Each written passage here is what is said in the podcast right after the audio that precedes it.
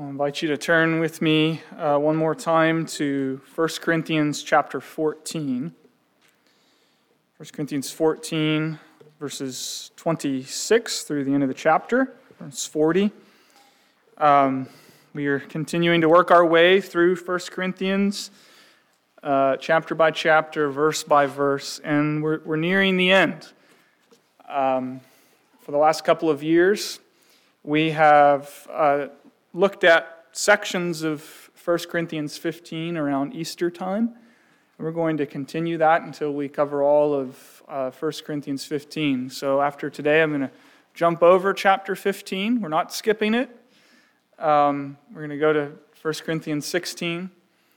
And uh, when we finish there, uh, Lord willing, the plan is to go to the Old Testament book of Micah and uh, do the same thing. Start in verse 1 and work our way through it with the Lord's help. But here in 1 Corinthians 14, Paul is uh, wrapping up a discussion where he's been dealing with a series of problems related to public worship. Uh, the problems he, started to deal with all the way back in, in chapter 11 you remember he, he dealt with the way that Corinthian men and women were distorting what it means to be male and female uh, with what they were doing in the context of worship. And we had that whole discussion surrounding head coverings and men wearing them and women not wearing them and the cultural significance of that and the wrong message that it communicated.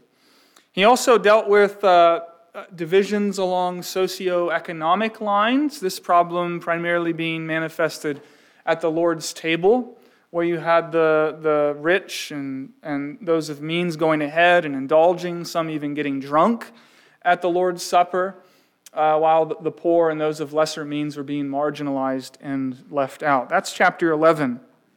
Then in chapter 12, he turned to the problem of divisions when it came to the use of spiritual gifts in the context of of worship, and he, he used the metaphor of the body to remind them and remind us that we ought to be thankful for our unity. We are one body. And at the same time, we ought to be grateful for that di- the diversity of gifts among the body, for there are many members in one body. And then in chapter uh, 13, we, we took a long look at the necessity and the character of love. Without Christ like love, nothing else matters. Right? You can have all the giftedness in the world, and without love, you are nothing and you gain nothing. And then in chapter 14, Paul dealt with two particular spiritual gifts that were of interest in the church of Corinth, and we took a look at those the gifts of prophecy and tongues. And now, at the end of chapter 14, uh, Paul ties up some loose ends in the whole discussion about public worship. And he gives us here, I think, three guiding principles uh, for how the church ought to worship together. I'm going to give them to you now so you can be on the lookout for them as we read, and then we'll unpack them uh, this morning. So, the first principle is the principle of edification, building one another up. The second principle is the principle of order. All things must be done decently and in good order. Presbyterians love that verse, don't they? Okay, so you've got first, first uh, principle of edification, second principle of order, and the third principle of authority. Our worship, as the whole of our Christian lives uh, are to be, they're to be submitted to and governed by the authority of Christ Himself speaking through the scriptures. And so the principle of edification, building one another up, the principle of order, all things are to be done decently and in good order, and the principle of authority, things are to be done in obedience to the Word of God. Uh, so let's turn our attention to the reading of God's Word, but first let's pause and pray and ask for the Lord's help. Let's pray. Heavenly Father, we pray now that we would hear the voice of the Lord Jesus Himself speaking to us in and through the Scriptures, and that the ministry of your word would be accompanied by the, the ministry of the Holy Spirit wielding the word in power in our minds, in our hearts, so that our minds are transformed and faith is wrought and faith is um, strengthened in the Lord Jesus Christ. We ask that you would do this um, for his sake. Amen. 1 Corinthians 14, beginning in verse 26. Paul asks, What then, brothers?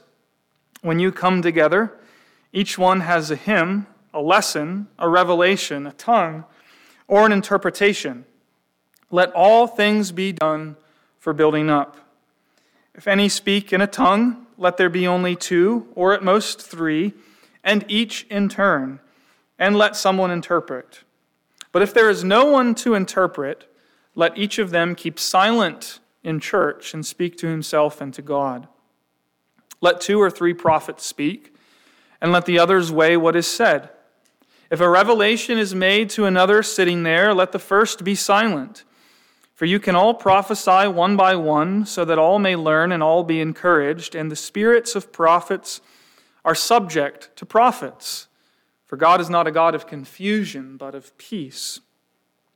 As in all the churches of the saints, the women should keep silent in the churches, for they are not permitted to speak, but should be in submission, as the law also says. If there is anything they desire to learn, let them ask their husbands at home, for it is shameful for a woman to speak in church. Or was it from you that the word of God came? Or are you the only ones it has reached? If anyone thinks that he is a prophet or spiritual, he should acknowledge that the things I am writing to you are a command of the Lord. If anyone does not recognize this, he is not recognized. So, my brothers, earnestly desire to prophesy, and do not forbid speaking in tongues, but all things should be done decently and in order.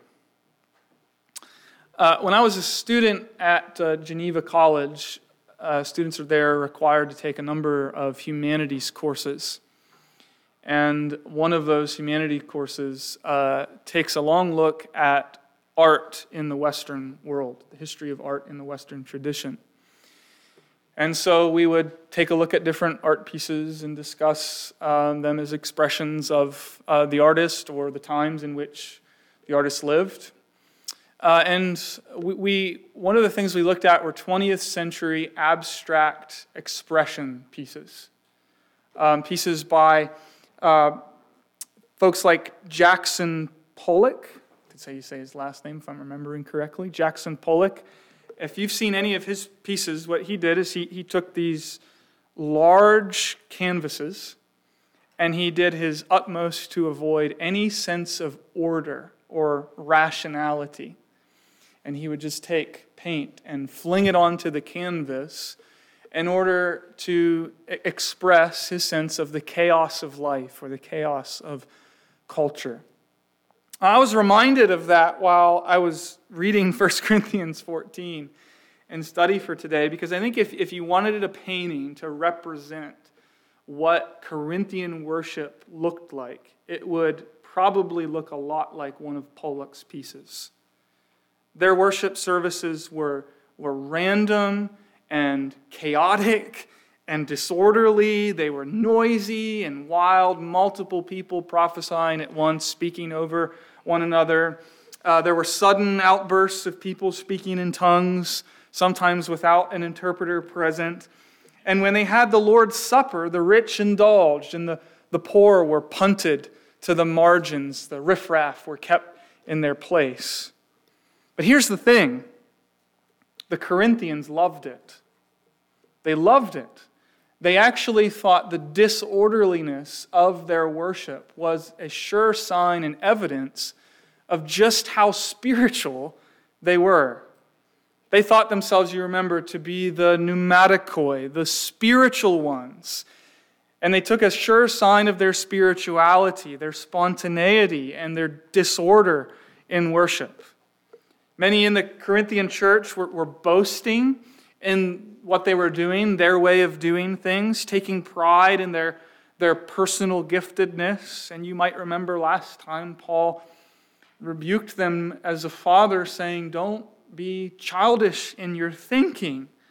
It's time to grow up, Corinthians. And here he gives them some fundamental principles that ought to shape how Christians worship together on every Lord's Day.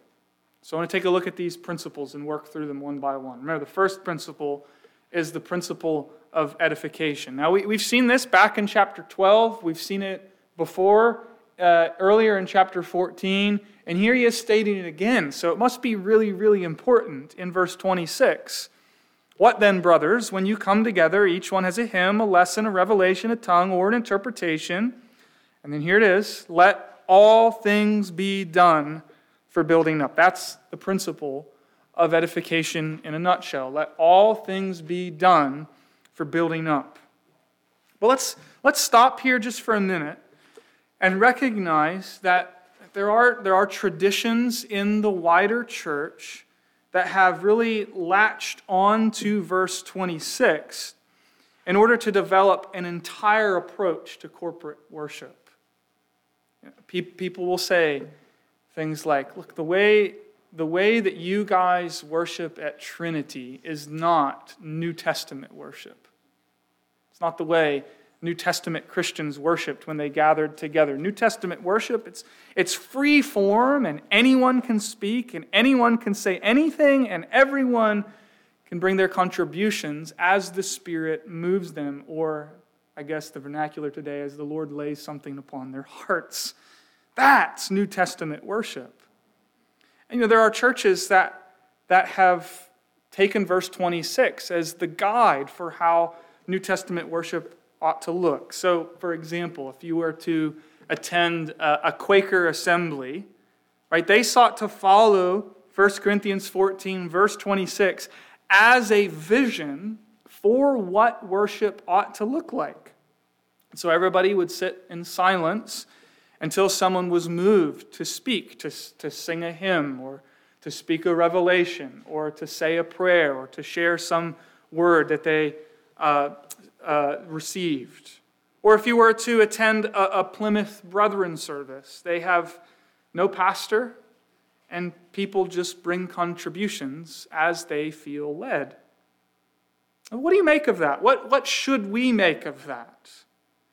I think we should say that it's, it's always an unwise practice to take one verse and to try to de- develop a biblical understanding of anything from it right? We need the teaching of what the whole Bible says about worship, including the Old Testament.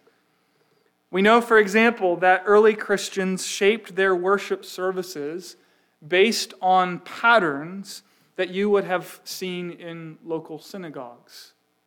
I mentioned this verse earlier in Sunday school. Uh, Acts chapter 2, verse 42. We're told that when the early church gathered for worship on the first day of the week, there were a number of these basic elements that always appeared.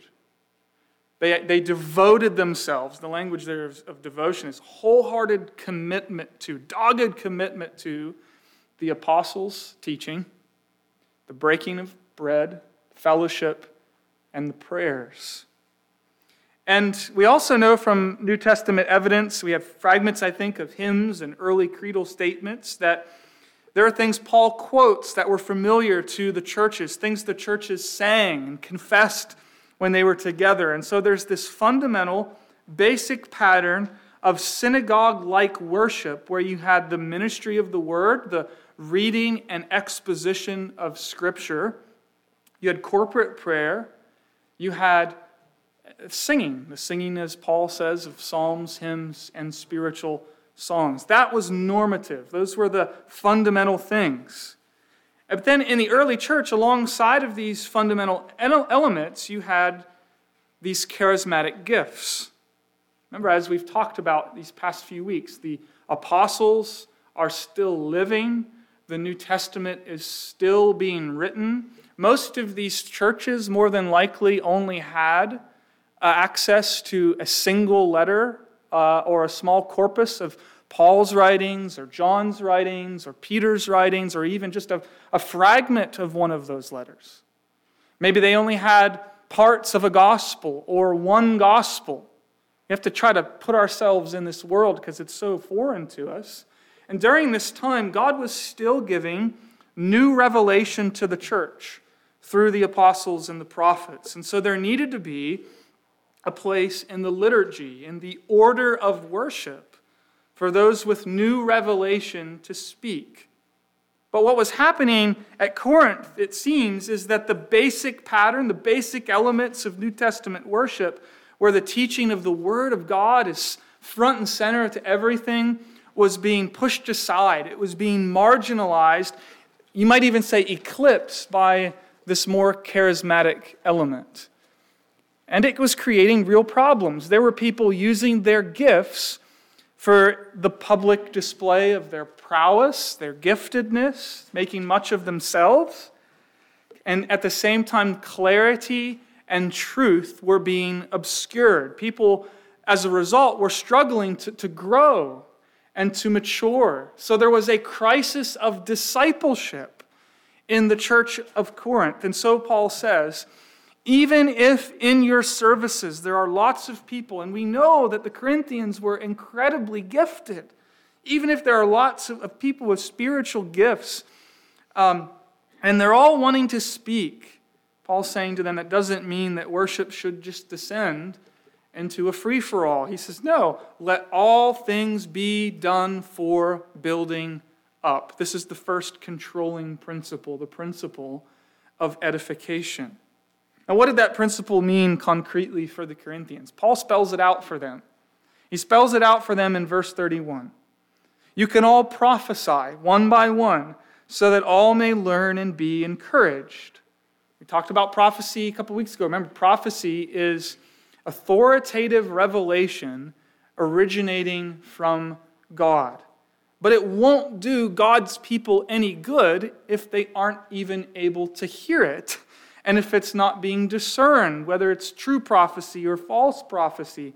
And so Paul wants the Corinthians, here's his driving concern here, on the basis of this principle of edification, he wants the Corinthians to hear what God is saying so that the people can learn and be built up and be encouraged. That's his driving concern here. And we learn from this that the way to build up the church is to teach the truth of the Word of God so that all may learn and be built up and be encouraged. I think Paul's concern here is a really helpful reminder for us in our, in our day. What, what is his concern for the Corinthians? Not that they have an emotional experience, not that they simply get to express themselves, not that they be entertained his tr- chief and primary concern for them is for their edification, for their being built up, mutual encouragement as they learn the truth of the gospel, the mystery of Jesus Christ, and what it means for their lives. That's principle number one, the principle of edification. The second principle is the principle of order. Take a look at verse 40. Verse 40 summarize it, summarizes it for us. Let all things be done decently and in order.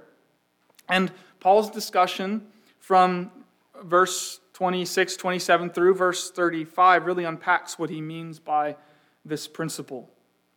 Here's what he means in a nutshell. In Corinth, there were three groups of individuals who were speaking in the context of the gathered assembly of the saints. Three groups of people who were speaking when they should have been silent.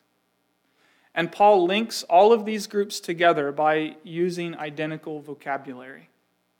All right, so let's, let's work, work through these three groups. The first group is tongue speakers in verse 27. Many of them had the gift of tongues in Corinth, but a bunch of them were speaking in tongues at the same time. And Paul basically says to them, Stop that, guys. Implement some order. Have two or three at most, presumably, so there's time for other aspects of, of worship. And if there is uh, an interpreter, then have each one speak in turn so that, again, everyone can be built up. But if there is no one to interpret, verse 28, they should keep silent in the church and pray to God. That's group number one. Group number two, prophets.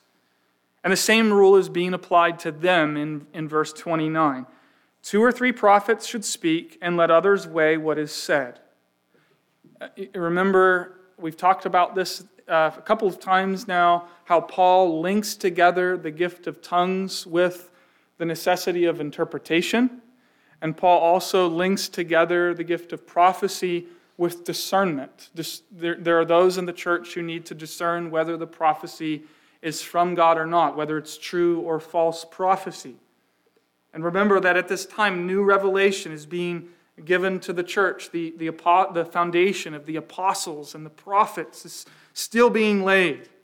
God was speaking through his prophets to the church, and therefore, it was vital for the church to have a place for the prophetic ministry. But just like tongues had to be accompanied by interpretation, prophecy had to be accompanied by discernment, by those gifted to discern between true and false prophecy. Because in this time, there was always a danger of false prophecy. And, you know, those claiming to speak a prophetic word, they had to be carefully judged in the light of everything God had already revealed in the sacred writings, in the scriptures. Otherwise, what would happen? Well, so called prophets could exercise a terrible tyranny over the people of God with all kinds of crazy ideas, passing it off as the authoritative word of the Lord. And sadly, this kind of thing happens a lot today. You know, some well, I won't mince words, some charlatan comes along with uh, a big personality and the gift of gab and uh, speaks his mind, saying it's a word from the Lord, and leads people astray. This kind of things happening with incredible frequency today. And so Paul wanted the Corinthians to understand prophecy had to be spoken in order so that others could discern whether it was from the Lord, so that the church could be built up by that revelation. But again, in Corinth, in verse 30, it looks like prophets were competing for airtime and attention, speaking over each other, interrupting, speaking uh, over and, and uh, above one another. And so instead of discernment and edification, there was there was disruption and uh, misunderstanding. And once again, Paul, he basically says to them, Stop that. Stop, stop what you're doing. When one speaks, the others need to be silent. And so, verse 31 you can all prophesy one by one so that all may learn and be encouraged. And then just notice in passing, Paul says something that I think is, is really important to notice. If you take a look at the end of verse 32, he says, The spirits of prophets are subject to prophets. Now, what on earth does he mean there? What's that phrase mean? There is a very common idea today that the spiritual gifts in the New Testament, the miraculous gifts, were ecstatic utterances that were beyond the control of the speaker right? Something that would just take over a person so you, you can't help yourself and you just erupt in speech, whether it be in tongues or prophecy. Just ask yourself does that fit with what Paul is saying, telling tongue speakers and prophesiers, hey, you guys need to wait your turn? No, it doesn't, does it? But it's, it's likely how the Corinthians were thinking, and it's how many in the charismatic church think today. But Paul reminds them the spirits of prophets are subject, the word there is the Greek word for submission. They are subject to the prophets themselves.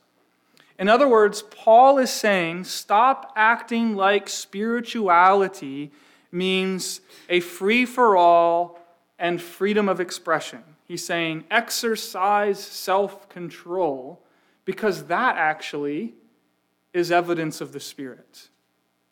It is one of the fruit of the Spirit. But notice the rationale he gives here in verse 33 For God is not a God of confusion, but of peace. Uh, that word for confusion in, in the Greek, it carries the idea of chaotic and disorderly. See, confusion, disorder, and chaos, dear friends, is never, ever the result of biblical spirituality and fidelity to the scriptures. Pieces. So that's what the Word of God creates in our lives. It's, it's what the gospel does for you. You have peace with God and peace from God that will guard your hearts and minds in Jesus Christ. And it's what it will do in the life of a church. It will take a group of people who have no earthly reason to be together, to dwell together in unity and harmony. And that will be reflected in the worship of the church. Um, when we gather together according to God's word, the word of God generates peace when it has its way. That's what Paul is saying here. Let's go to this third group, and as you can imagine, we need to spend a little bit more time on this one. Um, I was talking in Sunday school how preaching through books of the Bible verse by verse doesn't allow you to skip over difficult passages. So here you go. Here's an example. Paul addresses this third group in verses 33 through 35. Uh, women in the church. Look at what he says. As in all the churches of the saints, the women should keep silent in the churches, for they are not permitted to speak in church, but should be in submission, as the law also says. Let me just stop there and make a comment. As the law also says. Now, if you're thinking, okay, that's Old Testament, that's right, but if you're looking chapter and verse for this, you're not going to find it. Um, what is Paul referring to? I, I think he has in mind here the creation narrative of Adam first, Eve second. We'll come back to that here in just a minute, but keep that in mind. He says, If there's anything they desire to learn, let them ask their husband at home, for it is shameful for a woman to speak in church.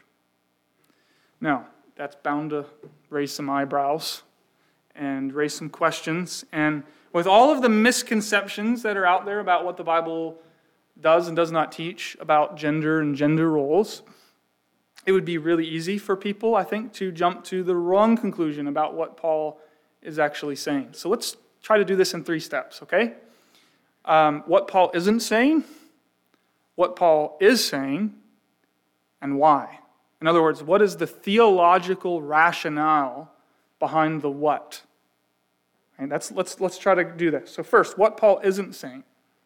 He is not saying that men are superior and women inferior, and therefore men ought to do the talking. He is not saying that men are more rational or smart or more objective and women more emotional and gullible, and therefore women need to be quiet and men need to do the speaking. He's not saying that. He is not trying to defend and uphold a worldly notion of patriarchy. Nor is he saying we need to recognize that women are supposed to be altogether silent in the assembly of the church. You might remember just a few chapters ago, he spoke about women praying and prophesying in the context of the gathered assembly. And the issue there wasn't that they were praying or prophesying, it was that they were doing it without a head covering and the, the, the wrong message that that sent to outsiders.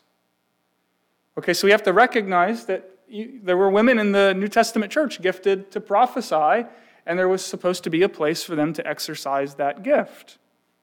So, what is Paul saying here? Well, similar, again, notice how Paul links all of these groups together. You have three different groups of people who are speaking out of turn when they should have been silent. Paul links them all together. So, surrounding tongues and prophecy, the women are speaking out of turn, and they are further adding to the disorderliness of Corinthian worship. Uh, maybe some of them were interrogating the prophets, so somebody would have spoke a prophetic word, and one of the women in the church would have spoken up in opposition and challenged the authority of the prophet. And it even appears, I think, I think this is the primary concern, that some of the women were asserting themselves into the ministry of the word in the context of worship. So I think Paul's concern here has to do with the authoritative teaching of the Word of God in the context of public worship. One of the reasons I think that because, uh, is because another Pauline passage, which I think sheds light on this, this concern, parallels what Paul is saying. Again, this is passage dealing with corporate worship. And in 1 Timothy chapter 2, verses 11 and 12, listen to what Paul writes there. Let a woman learn quietly with all submissiveness. I do not permit a woman to teach or to exercise authority over a man. Rather, she is to remain quiet. And then notice where he grounds all of this. For Adam was formed first, then Eve. Okay, so both passages cannot be merely a cultural, passing concern, an occasional concern, because Paul grounds this in created order. So, reading these two passages together, in cor- this is what I think Paul is saying. In corporate worship, God calls some men to minister the word of God to the people of God. And in both of these passages, Paul is reminding women in the church that they're, they're not called to the authoritative ministry of the word. They're not called to office in the church. Women, instead, in this context, should, should have listening, learning, submissive hearts. And in 1 Timothy 2, Paul grounds this in the order of creation God making man first, woman second. Okay, so that's the what. Those are the basic details. Now, why? Why? Or is this just, is this just random? Is there no meaning to it whatsoever? I don't think so. I think there's a theological rationale for it that we often miss. Here's the thing in certain contexts and relationships, the roles of men and women are ordered by God to figure or represent or to picture the relational dynamic between Christ and the church. Now, I think most of us here can immediately think of an example of this without it, without it rubbing us the wrong way too much. We understand this with respect to Christian marriage, don't we? The relationship between a husband and a wife. What is the husband uniquely called to do in the marriage relationship? To love his wife as Christ loved the church. It's our calling, brothers, so that to some real degree, as we lay down our lives in service for our brides, that the love of Jesus Christ would be reflected in our lives. And what is the unique calling given to Christian wives? It is voluntary submission to their husbands who are called to sacrificially lay down their lives for their wives. And in this relational dynamic, the eternally fruitful relationship between Jesus and his bride is being pictured. I think the same thing, and this is what we're probably less familiar with, the same thing is happening in the context of the worship of the church. God has ordered gender roles to represent the relational dynamic between Christ and the church, but here in a different way than marriage. So when men and women fulfill their roles in worship, the relational dynamic between Christ and the church is imaged. Christ proclaims his word to the church by the ministry of men. And how does the church respond to that word?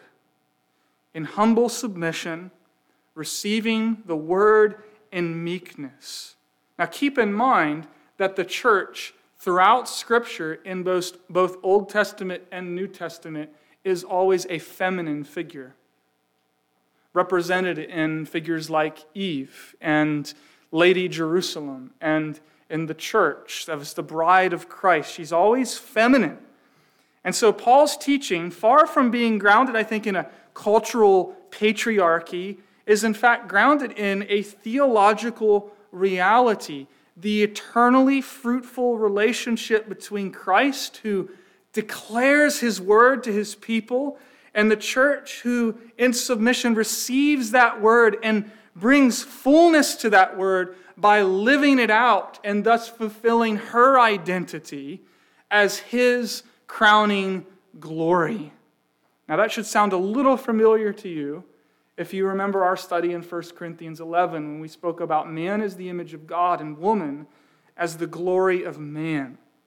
You see, ordered in this way, woman's role in worship figures, demonstrates the entire church's response to the authoritative word of King Jesus. I was, I was really tempted to just do a whole sermon on this, but you guys might be getting sick of me talking about gender. So if you want to think through this some more, go back and listen to our Sunday school series on, on gender, go back and listen to 1 Corinthians 11. For today, all, all we can say is that gender roles in worship are not baseless, not meaningless, but theologically weighty, theologically significant. They are ordered by God to figure Christ's nurture and the church's response to the ministry of the word. There is a gendered order that points us to this relational dynamic between Christ and his people. And so, in Paul's instruction here, let's, let's not get so distracted by contemporary concerns for equality, right? And in the modern sense, equality must mean sameness. That's not the teaching of the Bible. The teaching of the Bible is that men and women are equal as image bearers of God. Men and women bear equal dignity before God.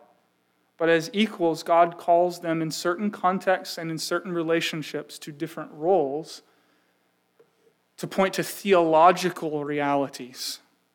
And we see that in the context of marriage, and we see it again here in the context of the worship of the church. Okay, so don't miss, though, the, the, the, the, theological reality, which really carries a lesson for us all. Because in Paul's teaching to women, being humble listeners, we are actually all meant to learn about the church. In other words, all of us, how we are to receive the ministry of the Word of God in our lives. We are to be humble, submissive learners, placing ourselves under the ministry of the Word of Christ in our lives. We're to listen to the Word with teachable hearts and submit to its authority. And that leads to the third and final principle, which we'll deal with quickly here the principle of authority. Here we're looking at verses 36 through 39. And again, the, the, the, Corinthians, they thought they were really special, right? They thought that their way of worship was best and was a sign of just how spiritual they were. And Paul confronts them about this in verse 36, asking them, Was it from you? that the Word of God came? Or are you the only ones it's reached? Because of their giftedness, some of them thought that they were basically an authority unto themselves. Basically, the message from Corinth was we know better because nobody has the insights that we do. Now, I'll just tell you by pastoral experience that that sentiment is alive and well in our day. I've had conversations with people who personally believe God has spoken to them and even when Scripture objectively opposes how they are thinking or how they are living, their response to that confrontation is it doesn't matter what you say, God speaks to me. End of story. Well, to that kind of thinking, Paul says, don't be daft. That's what he says. You, you don't know better than God. The, the really spiritual folks, verse 37, will recognize what Paul says as an apostle is the very command of God. And so he's saying, submit to the command of God communicated to you in the apostolic scriptures. Friends, that's, that's our rule. That's a mark of true biblical spirituality submission to authority. It's not innovation, it's not spontaneity, it's obedience. And please notice the warning of verse 38. Okay, Here, here's what's at stake. Here's why this matters so much. It's, it's not merely that Paul is just annoyed with the messiness of Corinthian worship. There's a burden on his heart. He's upset because he knows that a refusal to submit to God Himself speaking in His Word, a persistent and obstinate refusal to recognize the authority of apostolic scripture and to bend to that authority will not merely produce chaos in church on Sundays, but it will lead to, if it's, if it's a life defining pattern, obstinate refusal to submit to the authority of God, God's word, it will result ultimately in not being recognized. Not merely not being recognized in the church, but if as a persistent life pattern of refusing to submit to the authority of God speaking in His word, it will result in not being recognized by the Lord Jesus Himself. Those who thought themselves to be very spiritual may find themselves standing before the Lord one day, hearing the words, Get away from me. I don't know you. That's a check, I think. It's a sobering reality, and this is the burden on Paul's heart. He wants the Corinthians, and God wants us to be a people tethered to the Word, people under the rule of Christ. That is how we will be edified, it's how we will be built up, it's how we will know real peace in our lives and in our church and in our worship when we submit to God's authority. And so, friends, here are three principles that we need as much as ever in the church today. The principle of edification. We're to seek to build one another up and be encouraged and encourage one another by learning and being in the scriptures. Secondly, the principle of order, we're to seek appropriate order in worship so that the church is built up and so that the purposes of God are realized in our midst. And thirdly, the principle of authority, embracing and bending the knee to the rule of King Jesus as he exercises it over us by his word and by his spirit. Friends, I think if we commit, let's use the, the language of Acts 2, if we devote ourselves to these principles, uh, the church will be edified. God's people will be encouraged and built up, and God will be glorified. So may the Lord, in His grace, make it so among us. Let's pray together. Our Heavenly Father, please take this word and hide it away in our hearts and shape us and conform us to it, all for Jesus' sake. And it's in His name we pray. Amen.